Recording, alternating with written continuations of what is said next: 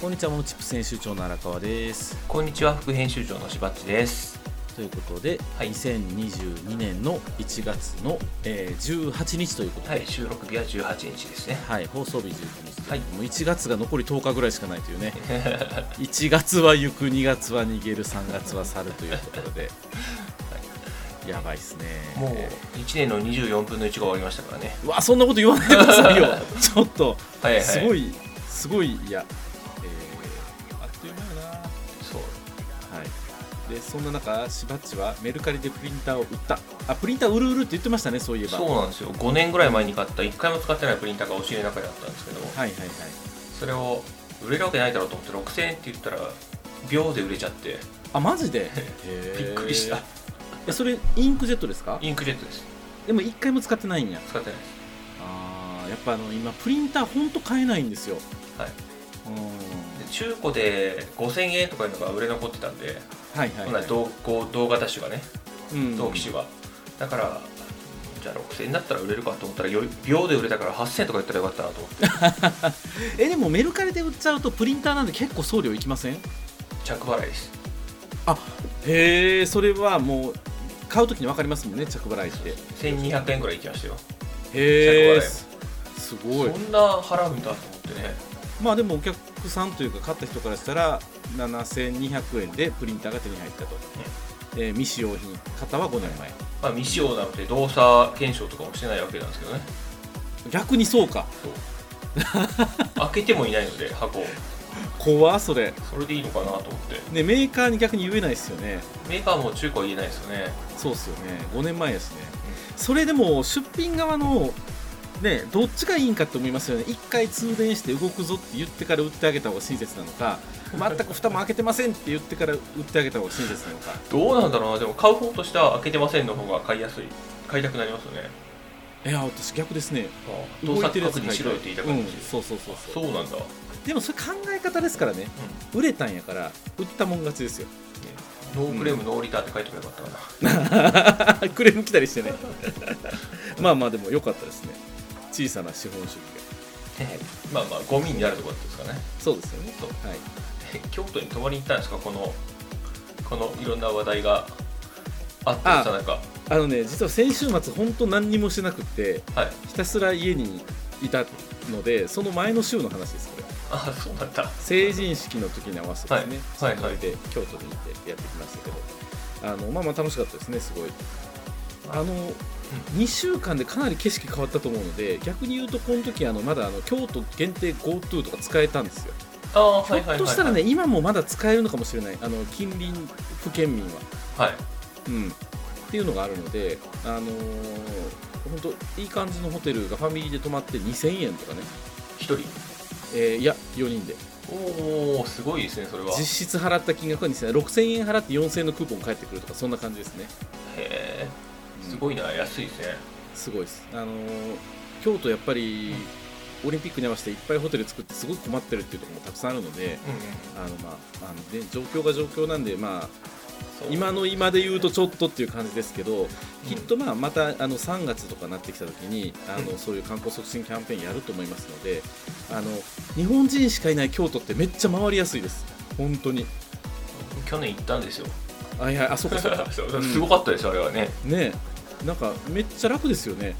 うんあ、うん、これがあの昔だったんだなと思って。そうそうそうそうなのであのそうだ京都行こうで思いついた方はぜひ京都観光行ってみていただければいいのかなと思っておりますはい。はいでえー、と今週からですね、あのー前回放送した通りあの、うんテーマを2つ用意しまして、はい。あの我々がそれぞれあの、まあ、大体15分ずつぐらい紹介しながら、あのお互い聞きながらということでやっていけたらというふうに思っておりますので、ダブルテーマ制ですね。そうですうねん、えはいしかもあの新年一発目ですねちょっとお便りいただきましたのでそのお便りを元に、あの放送していきたいと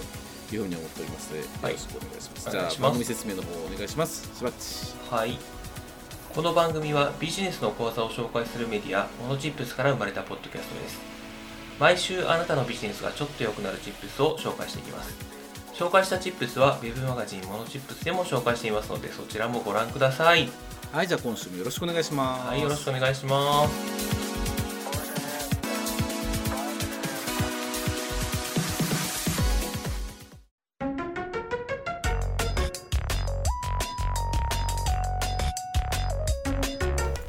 はいということで今週のチップステーマまず、えー私荒川のテーマなんですけれども、えーゆうちょ銀行硬貨取扱有料化で小銭をどうするか考えるチップス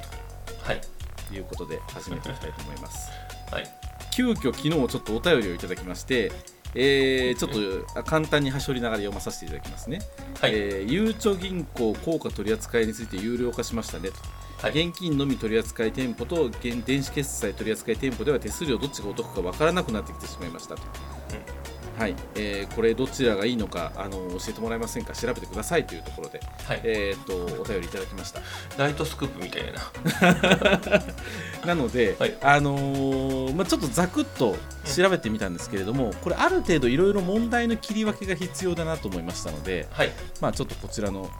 あのしばっちにはマインドマップを見ながらおはい話できればと思うんですけれども、まあ、今回のお話、うんゆうちょ銀行の、えー、と硬貨取り扱いが有料化されたっていうのは、はい ATM が、えー、ともう1枚からでも有料化で窓口も50枚から有料化なんですよね。でまああのー我々モノチップステーションとしては店舗さんの話をしていこうと思ってるのでうんはいあの B2B で法人間やり取りをしているところに関しては、まあ、基本的な請求書とかうんあんまり現金であの請求とかしばっちも出さないですよね。もうやめてくれって言いますね現金って言われたら基本的にそうですよね。うん。なのでまあ B2C の店舗さんとか、あのー飲食店さん、まあコワーキングスペースさんであったりだとか、そういうところになってくるかと思うんですけれども、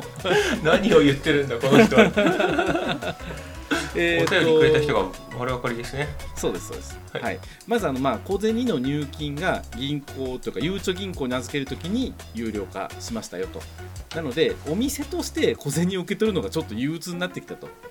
そうですねで一層すべてキャッシュレスにしようかなと、うんで小銭を扱う方が手数料負けするんじゃないかと、はい、いうところでございますが、ええどうなんですかねはい、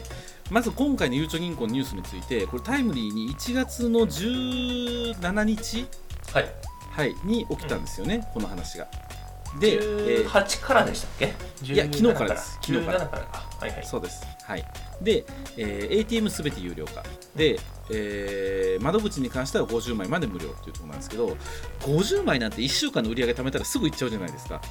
そうですねでそのために窓口に並ぶとかなんやねんっていう話を言いたいっていうところだと思うんですけどそもれこそね子供の貯金箱でも50枚とかいきますからねそうそうそうそう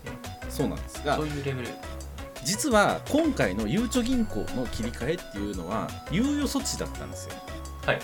他の他校っていうのは主に2019年令和2年あじゃあ令和2年だから2020年か、2020年に、あのーほぼ導入されてるんですねはいで実際に他校のよいしょちょっと直してみようえー効果の取り扱い手数料っていうところを調べてみたんですよはいでそうするとゆうちょ銀行が厳しくなりすぎただけであって他のメガバンはある程度窓口無料って多いんですねはい一番多いのが三井住友、三井住友は300枚まで無料、で、えー、と三菱 UFJ は100枚はいみずほ銀行は100枚です、でこれらはあくまでも入金手数料であって両替とはまた別ですねあ入金の手数料なんですねこれ両替じゃないのかはいはい両替じゃないです入金手数料ですあの両替はねあのよく千円札持ってってあのお釣り用の100円の50枚の束ボーンともらうみたいなやつあったりするんですけどあの大体そういうのができるのはあの銀行口座があるところとかっていう形になってて今回話題になってるのはあくまでもこの売上金をそのままじゃらじゃらっと銀行に預け入れるときに預け入れるだけやのになんで金取られんねんっていう話うんっていう話ですね。で、まあ、メガバンで300、100、100なんで、この3つだけでも、ゆうちょよりは状況的にはマシになったということですね、比較すると。はいそううんわかります九兆よりは多いってことですね無料のそう割でがすはいはいはい、で、地銀、新金、どないやねんっていうところで、なんか目星そうなところをバーっと調べたのがこの辺なんですよ。もう関西ですねこれはまあ、主に関西、下の方でちょっと一部東京のでっかいところとか入れてみたんですけど、まあ、池田選手で窓口500枚、大阪市で窓口500枚、京都銀行で、えー、と ATM10 枚窓口100枚、港銀行窓口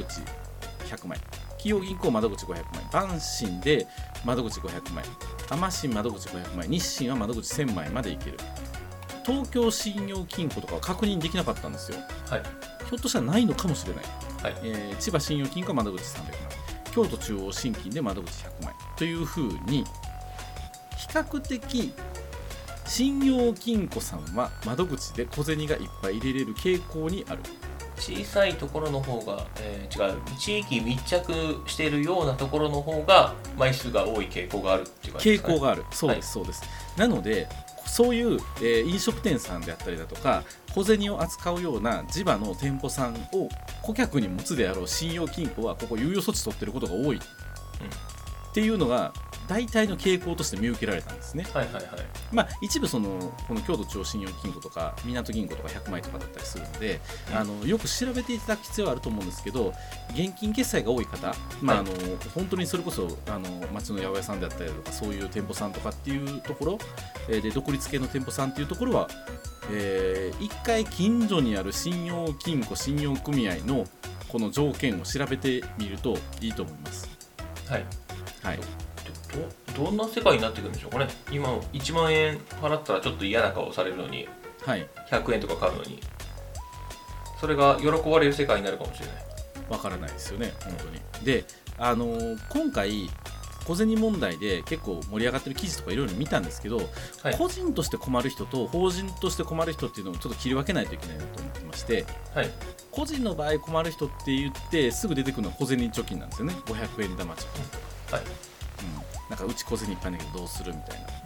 な、なんですけれども逆にそれ以外小銭ありすぎて困る人っているっていう気もするんですよ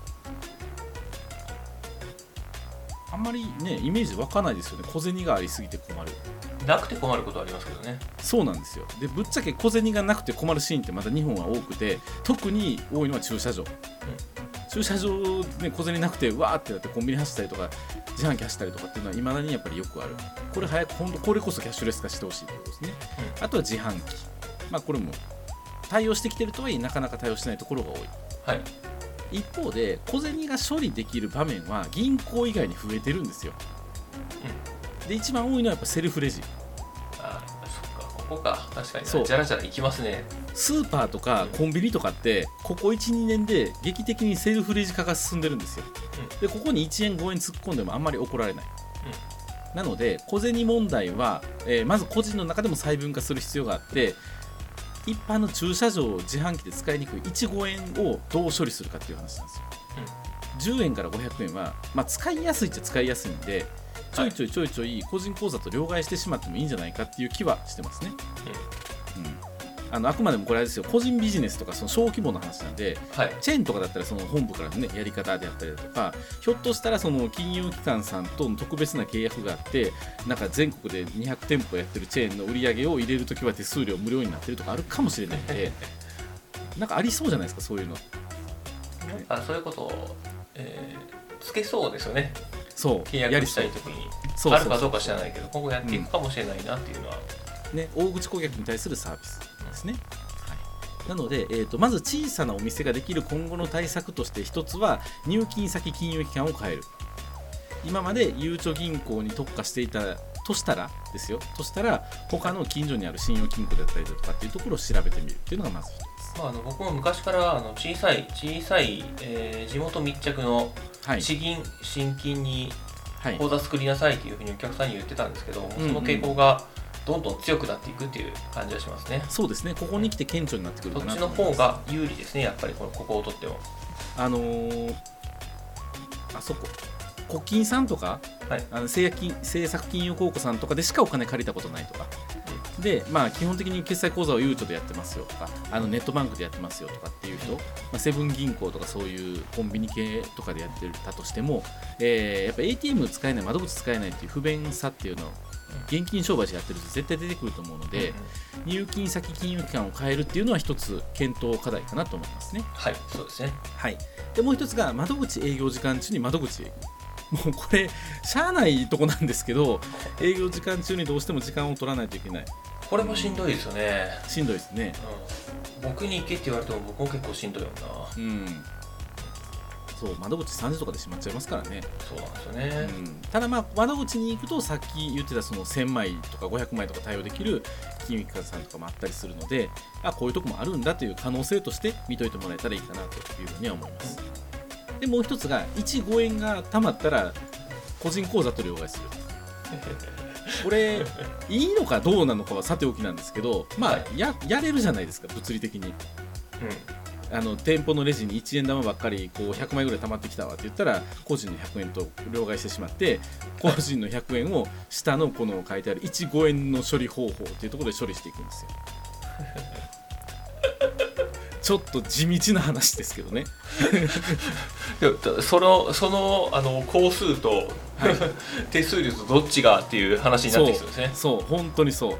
でまあレジ無人化により小銭が使える場所むしろ増えてるんで、まあ、スーパーコンビニのセルフレジで15円を消化しつつでこれちょっとした小ネタなんですけど、はいコンビニのコピー機って5円使えるんですよ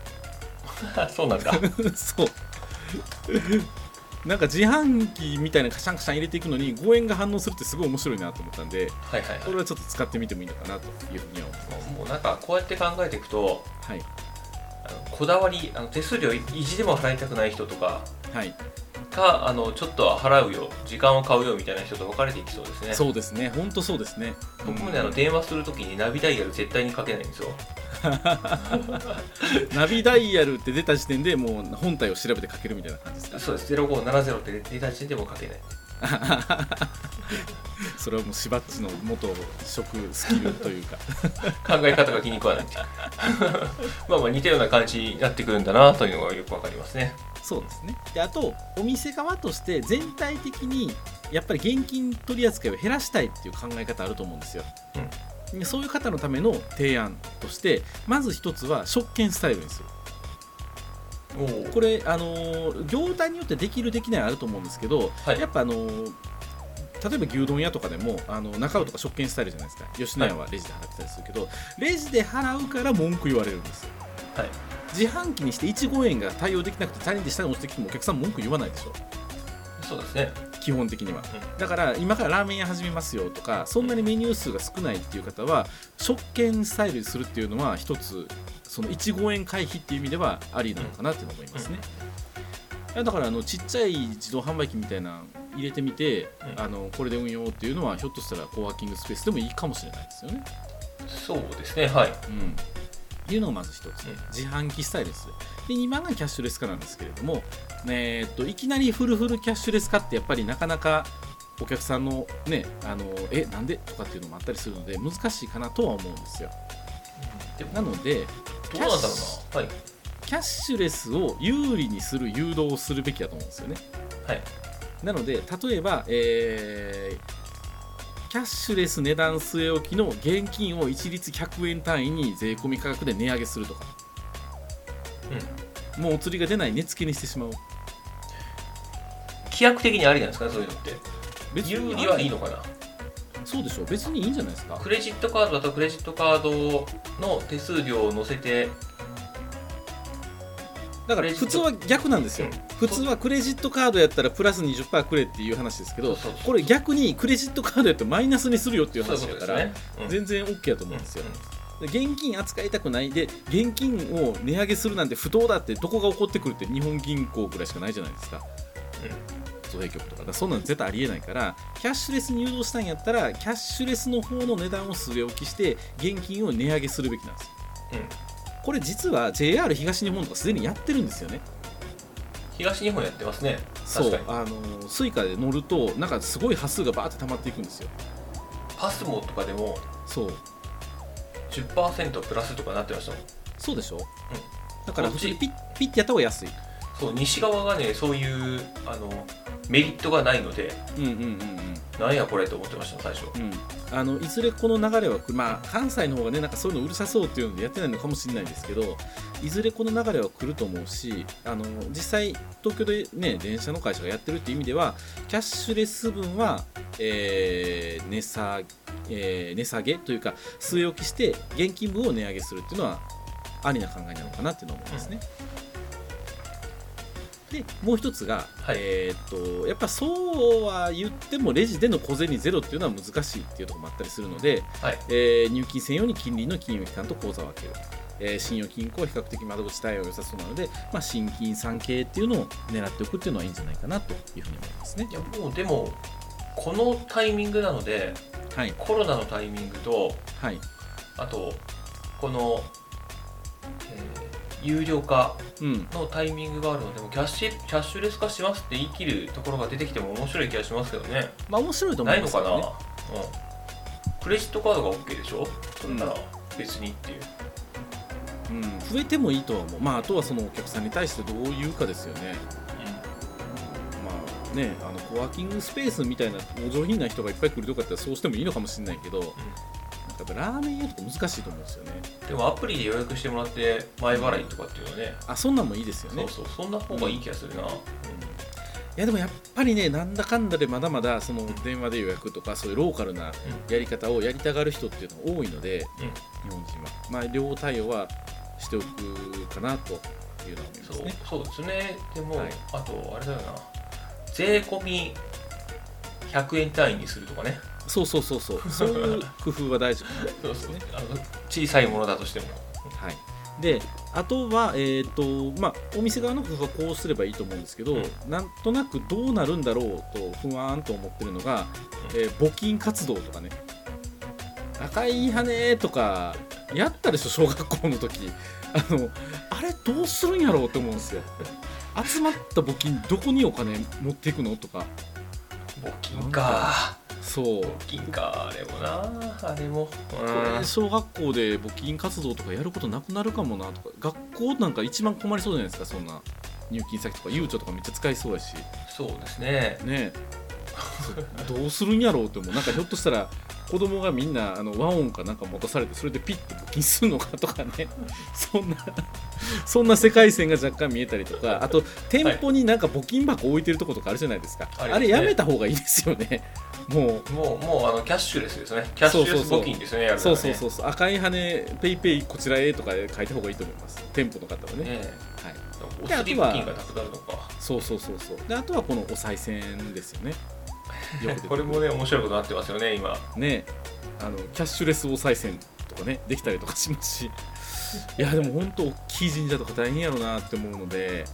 まあどうなるのかなっていうところまああとはとはいえね免税なので神社はまあ、宗教法人に対する深いところは言わないと思いますけ どまあまあというところがまとめですねなので、はい店舗側の工夫この辺りやってみていただければというふうに思っておりますはいということで、えー、と私のコーナーですねえーっとゆうちょ銀行の硬貨取扱有料化で小銭をどうするか考えるチップスでしたはい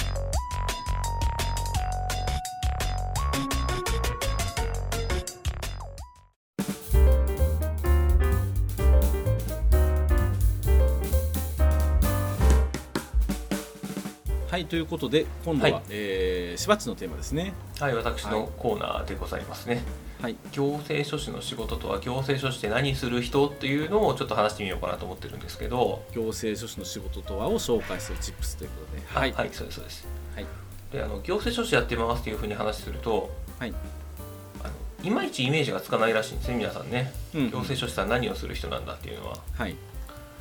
で、それはね、あの行政書士っていうのが人によってやってることが違うからというのは大きいと思うんですけど。はじゃあなぜ違うのかとかそういった話を軽くできたらなと思っております。ははーいはい、で、えー、とまずなんですけどあちょっと待ってくださいねこっちも画面共有しよはい、画面共有研究も出しました。うはい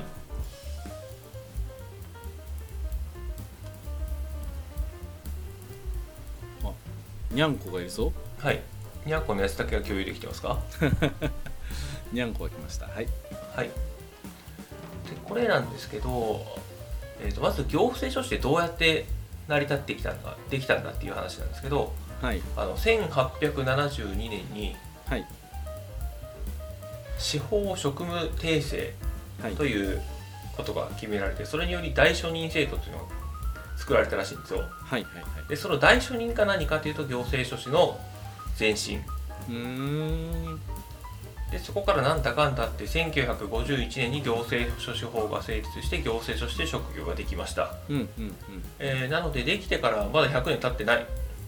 うん。うーん80。年ぐらいが70年ぐらいか経ってるのかでも大書人から数えると。もうちょっとあるけどっていう感じですね。行政書士っていう資格は70年ぐらい。まあ、そもそも大書人って何かって言ったら文字の読み書きができなかった人のために書いてあげる人ですからねなるほどバイオレット・エヴァーガーデンの世界やあ そうそこから始まってますねだからそもそもはあの、うん、そういう、えー文字として残すための職業というところかならるほどスタートしてますはいで行政書士になることができる人ってあのたくさんいるんですよ、あ行政書士試験に合格しなくてもなれるんですねこれへなれます、え、まあ、なってる人ほとんどいないですけど弁護士さん弁理士さん公認会計士さん税理士さんだったらなることができます税理士はちょっといるかな、うんで、えー、と国または地方公共団体の公務員として行政事務を担当した期間が一定以上あるものうんこれもあるのであの公務員定年した人とかもなりがちですああなるほどなるだかほらどそういう公務員定年した人が行政書士になってると、えー真剣に仕事をする人もいればこうあの年金をすでにもらえるの であんまり真剣に仕事をしなくてもいい人もいるとなるほどなるほはい、でえっ、とそうし行政書士となる資格を有するものだけでもこれだけたくさんあるのどに、うんうんうんさらに行政書士試験はいの受験資格というのがなくておお誰でも受けられますなるほど別に高卒でも中卒でもはい日本人じゃなくてももちろんもちろん日本人じゃなくてあのいろんな資格試験そうなんですけどあー何歳でもそうですもう10歳とかでも受かっちゃおうと思えば受かれるっていうことです ね大天才いるかもしれないですねねはい、へまあ、つまりどういうことかといういうとそもそもいろんな人が受けてくるえうんでいろんな人が行政書士になれるうんうんじゃあいろんな人一泊ぐらいの持った人がいるよねっていう話ですねうーんでさらにその業務の内容も多岐にわたってますうんうんうんでそれがあの税理士さんだったら税務署関係のお仕事司法書士さんだったら法務局関連のお仕事、はい社労士さんなら、えー労働局関係のこと、はい厚生労働省関係のこと、はいで大体決まってるんですけど行政書士ができることって言ったら、あのそれら以外のことができますうーんえー、と法律的な話をすると事実関係の証明書類を作成したりはい官公庁に出す書類の作成ができますうんうんうんただし他の法律で決められたもの以外というような書き方ですねうんうんうんうん昔モノチップスの初期の頃にもう話を聞いた時に業祭でしたっけはい行債問題ですねね、うんうんなんかそういういろんな事業の間みたいなところができるっていうはいようなはい認識ですね。例えば会社作るだったら定款を作成できるのは行政書士と司法書士どっちもできるけどうん、登記ができるのは司法書士だよとかなるほどなるはい、まあ、そんなところがあちこちにあったりします我々はほど。うんうんでそんな中で行政書士の業務と言われているものもあの、えー、2B と 2C のおおはいは業務いにはい分はいかれております、うんうんで 2C の方の暮らしに関する相談として遺言相続とかはい外国人のあの在留資格、うんえー配偶者になるからとかこう身分系ですねうんうん子供を呼びたいとかうんうんあとあの交通事故に関する相談とかうんうん契約書協議書他の、えー個人対個人の書面作成とかうんうんえー自動車の手続き自動車もよくやるたまにやるんですよあー我々って、はいはいはいたまにじゃないなあの特化してるとこもあったりしますありますよね。はいうんうんうんで農地山林に関する相談とまあ農地の転用とかそういう感じですね、まあ、これらがあの主にあの to カスタマーのお仕事だったりします、うんうんで一方あの 2B ビジネス関係のお仕事だと、会社法人の立ち上げに関する相談うんうんえー、と作る時って司法書士ならワンストップだったりするんですけど、うんうんあのやりたい仕事によっては許可を必要になったりするので、うんうんそういう許可が必要な業務だと行政書士の方が詳しかったりっていうのはあります。例えば建設業であったりだとか、はい、あの産業定款の目廃的棄物にとかはいはいはい。定款の目的にこれが入ってないと許可取れませんとかいうルールがあったりするので、なるほどなるほど。、はいうーんそこをあまり詳しくない状態で作っちゃうと作り直しっていうことにななりかねないですね。なるほどなネットで調べてきて定款コピーしたらいいやんっていうだけではできない業種があるっていうことですねそれもありますね。なるほどなるであとあの定款、えーとネットでひらがた取ってきてコピーして使うっていうのもいいんですけど、ほどうんうんわけのわからんまま書いてしまってる文言が出てくるはずなのでそんなことやっちゃうとうんうんうんあのルールは自分で決めたにもかかわらず自分がわからない守ってないっていう状況になるなるほどな可るほ能性はありますね、ど、うんはういん、まあまあそんなものとかビジネス文書を作成に関する相談これはあのうんビジネスの契約書とかですねうんうんでビジネスのお金に関する相談あこれ僕よくやってるやつなんですけどうんうんうんうん事業計画書作って、はいえー融資受けるとか補助金もらうとかうんうんでああんとまはりねそういうのに行政書士さんが絡んでるっていうイメージないですもんね一般にはね、うん、まあそうですよねじゃあ誰が絡んでると難しいんですけどねなんか税理士に聞いちゃいそう、そうあの税理士さんはお金のプロだとみんな思っちゃってるのでうん、そうなんですよねでも税理士さんもあのご自身の税務業務で忙しかったりするのでうんうんこっちに回ってきたりっていうのもあったりしますねああなるほどねうんうん他にもあの建設業産廃産業廃棄物業者の、えー許可や手続きに関する相談とか、はい風営法旅館業の許可うんうん運送業とか福祉事業とか、まあ、あの許可が必要なものは一般的に行政書士に相談したらいいのかなっていう感じですねうんうーん飲食店営業許可とかうんあんなんもたまにあったりしますうんあとは外国人雇用する時の相談ですねはいはいはい前言ったのは結婚したいから配偶者がとか国にいる子供を連れてきたいとかだったんですけど今度は社長さんが外国人雇用したいっていううんうん話うんです、こっちはトゥービジネスだったりしますでこんな感じであのやれることっていうのはたくさんあるんですけどうんうん幅が広すぎてうんその全部をやれる人っていうのは存在しないですうんうんうんうんでどこかにこう特化しているうんうんっていう人がほとんどですね、うんうんえー、と逆に全部できるっていう人は全部できないっていう人だと思いますうんなるほどそのくらいのことを言ってもいいんじゃないかなっていう感じですねうーんでうちで言うとあの、えー許可は建設業関係の許可はすごく多いとうんうんで外国人の雇用もそこそこ多いとうんうんで今一番多いのが、えービジネスの会社にお金をこうどうやって持ってこようかといううんうん融資補助金そんな話がたくさん来てるかなっていうような感じですね基本的に法人さんを相手にしてるっていうのがしばっちが多いっていう感じあもうあの特化してます逆に個人さんは、えー断れないもの以外はほとんどやってないというなるほどなるほどあというかそもそも来ないですねうんうん個人はうちになんか行政書士なら誰でもいいぐらいのことを探してる人がごくまれに来たりはしますけうんど、うん専門家とかそういうのを望んでる人は来ないですうんうんうんなるほこんな感じが行政書士の仕事なんですけどなんとなくイメージつきました、どそうですねあのー 2B2C って分けてもらうととっても分かりやすいですね、はい、はいはいはい、うんそう全然違う資格みたいだもんなそれでも両方行政書士なんですねそういう意味ではえっと、そうなんですよあの何をする人じゃなくてその他全部する人みたいなイメージの方がいいと思いますねなるほどいなるほど、へえでちなみになんですけどじゃあその個人とかでなんかはい困ったとかふわーっと聞きに行ったら、紹介とかしてもらえるんですかそれはどこに相談したらいいですよっていう話はできますね、ああなるほどなるほど、はい、うんうなんぜならこうさっきちょっと話していた行祭がすごく多いので、はいはいはいじゃあそれだとちょっと突っ込めないけど何々しがとかっていう話はできますなるほどなるほどなんかやっぱり世の中の人って暮らしててふわっと困ったことが多いと思うので、とりあえず行政書士に聞いて紹介してもらおうみたいな考え方でも悪くはない、それ僕としてはそれでいいんじゃないかなと思ってますねああなるほどなるほどあの行政書士はそれを望んでますへえもしかしたら他の修行もそういう望んでるのかもしれないですけどうんうん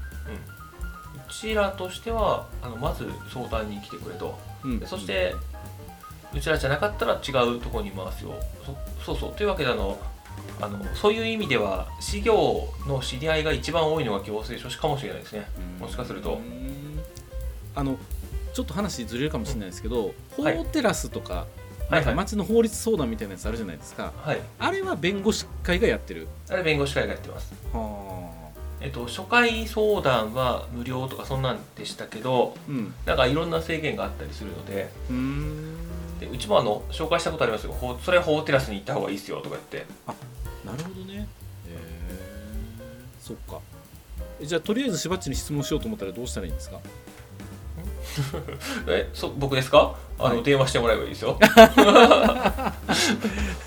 そっかまあでもモノチップステーションのあの問い合わせフォームとか入れてもらっても 別に僕には回ってきますのであのそうですね回しますんでモノチップステーションに問い合わせくださいあの、はいモノチップスのウェブメディアの方ですねあの今年からちょっと頑張ってあの記事の方もですね我々のポッドキャストの書き起こしとか更新してたりしますのではいあのなんか困ったどうしたらいいのか分かんないとか行政書士に聞きたいとかこのラジオ聞いてちょっと思われた方はですねぜひあのコメントというかいただけるとあのしばっちにつなぎますのではいそこから先はね、もうあの守秘義務の話とかもあるのであそうです私ねだけで動きますのではいおのおのやってみていただければというふうに思っておりますはいはいこんな感じですかねはいそうですね今日お伝えしたかったことはこんな感じですはい、ありがとうございます。えーっと、ちょっと待って、はい、じゃあ、というわけで、えーっと、し今週のしばっちのテーマ。行政書士の仕事とはを紹介するチップスでした。はい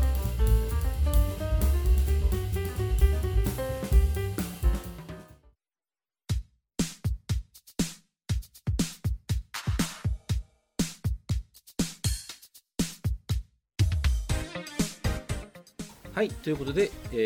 ー今週のものチップステーションいかがでしたでしょうか。いかがでしたでしょうかこう、これツーテーマ制にすると、ボリュームすごいですね。でしょ長いでしょすごいうんいや、でも、聞き応えありますよ、す ごい。いや、だから、一テーマ目が長かったんですって。まあまあまあね、うん、そう、まあ、ちょっと引っ張られた感もあるな僕もそう来週ちょっと短めにしますもしくはあの、来週はちょっと交代しようと思ってるので、はいあのしばっちが最初に喋ってはいでそのしばっちのボリューム次第で私がちょっとテーマをライトに変えるとかするんではいはい目標30分から35分ぐらいのラはジオいにしまたあいなと、そんなもんですよね、うんそんな長くてもねそうそうそうそうしたいなと聞思きってにおくいりのますでは、はいい、ですねあのお便りいただけてあのすごく嬉しかったのであのヘビーリスナーの村田さんいつもありがとうございますありがとうございますはいあのぜひあの番組の方にコメントとかね寄せていただければと思いますので、はいまあ、あのフェイビーリスナーの方であろうがなかろうがお便りは募集してそうでおりすまねすのでライトリスナーの引き方で続も全然大丈夫ですき初めて聞いた方でもよろしくお願いしまはす、い、はいぜひぜひよろしくお願いします。じゃあ、締めの方よろしくお願いします。番組へのフィードバックはウェブマガジンモノチップスのお問い合わせフォームまたはノートツイッターでお待ちしておりますはい、ということでお送りしましたのは、モノチップ編集長の荒川と、副編集長のしばっちでしたありがとうございました。ありがとうございまし。たまた来週。はいまたねー